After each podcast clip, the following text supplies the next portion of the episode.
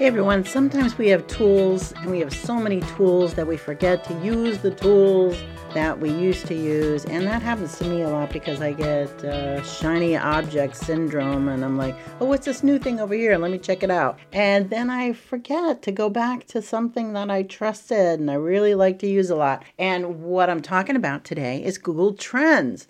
Google Trends is amazing. You can put a bunch of different words, I think up to four or five words up there and it'll tell you which one is trending higher than the other ones. We used to work for a mattress company and I was trying to figure out what what, am, what should I be using, sofa or couch? And that was very interesting and to be honest with you, I use both of them because a certain amount of people, a certain age group use the word sofa, a certain amount of people in an age group use the word couch, and it was equally important. It was kind of interesting. So I was working on one of my accounts today and I'm like, hmm, how come we're not getting more leads uh, we should be getting way more leads. And I think our company that we're using for clicks is just using the same darn ads all the time. And we want to see them to mix up, mix up the words. We want to see words that say this, words that say that. So I was doing some research today, looking around on these words, and it was very, very interesting. Some of the results I got. Anytime you can sit back and pull yourself away from the trees and look at the big forest, look at the big picture,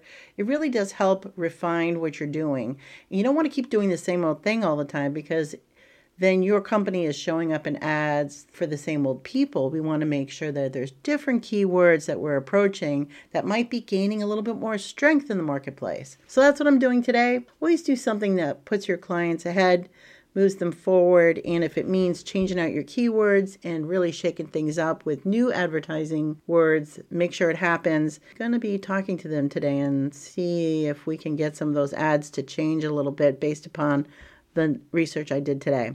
Hopefully, you do that too. It's Google Trends. Take a look at it. A lot of things happening with Google. There's some new changes happening, some algorithm differences. Don't get too stressed out about all these algorithm differences and changes. A lot of it has to do with keeping really good content out there and keeping all your social media channels alert and updated. And if there's something weird going on, you fix it fix your hours. We went through a lot of different holidays, get rid of all the Christmas open and close hours. If you have Christmas sales, make sure they're completely updated. You want your clients to get rid of all their stuff before they've got to set up for Valentine's. Here we go, right? Yeah. Google Trends, that's the thing I wanted to make sure you looked at today. This is Jan Rossi with Marketing Residency. I hope you're having a great day or tomorrow. Bye bye.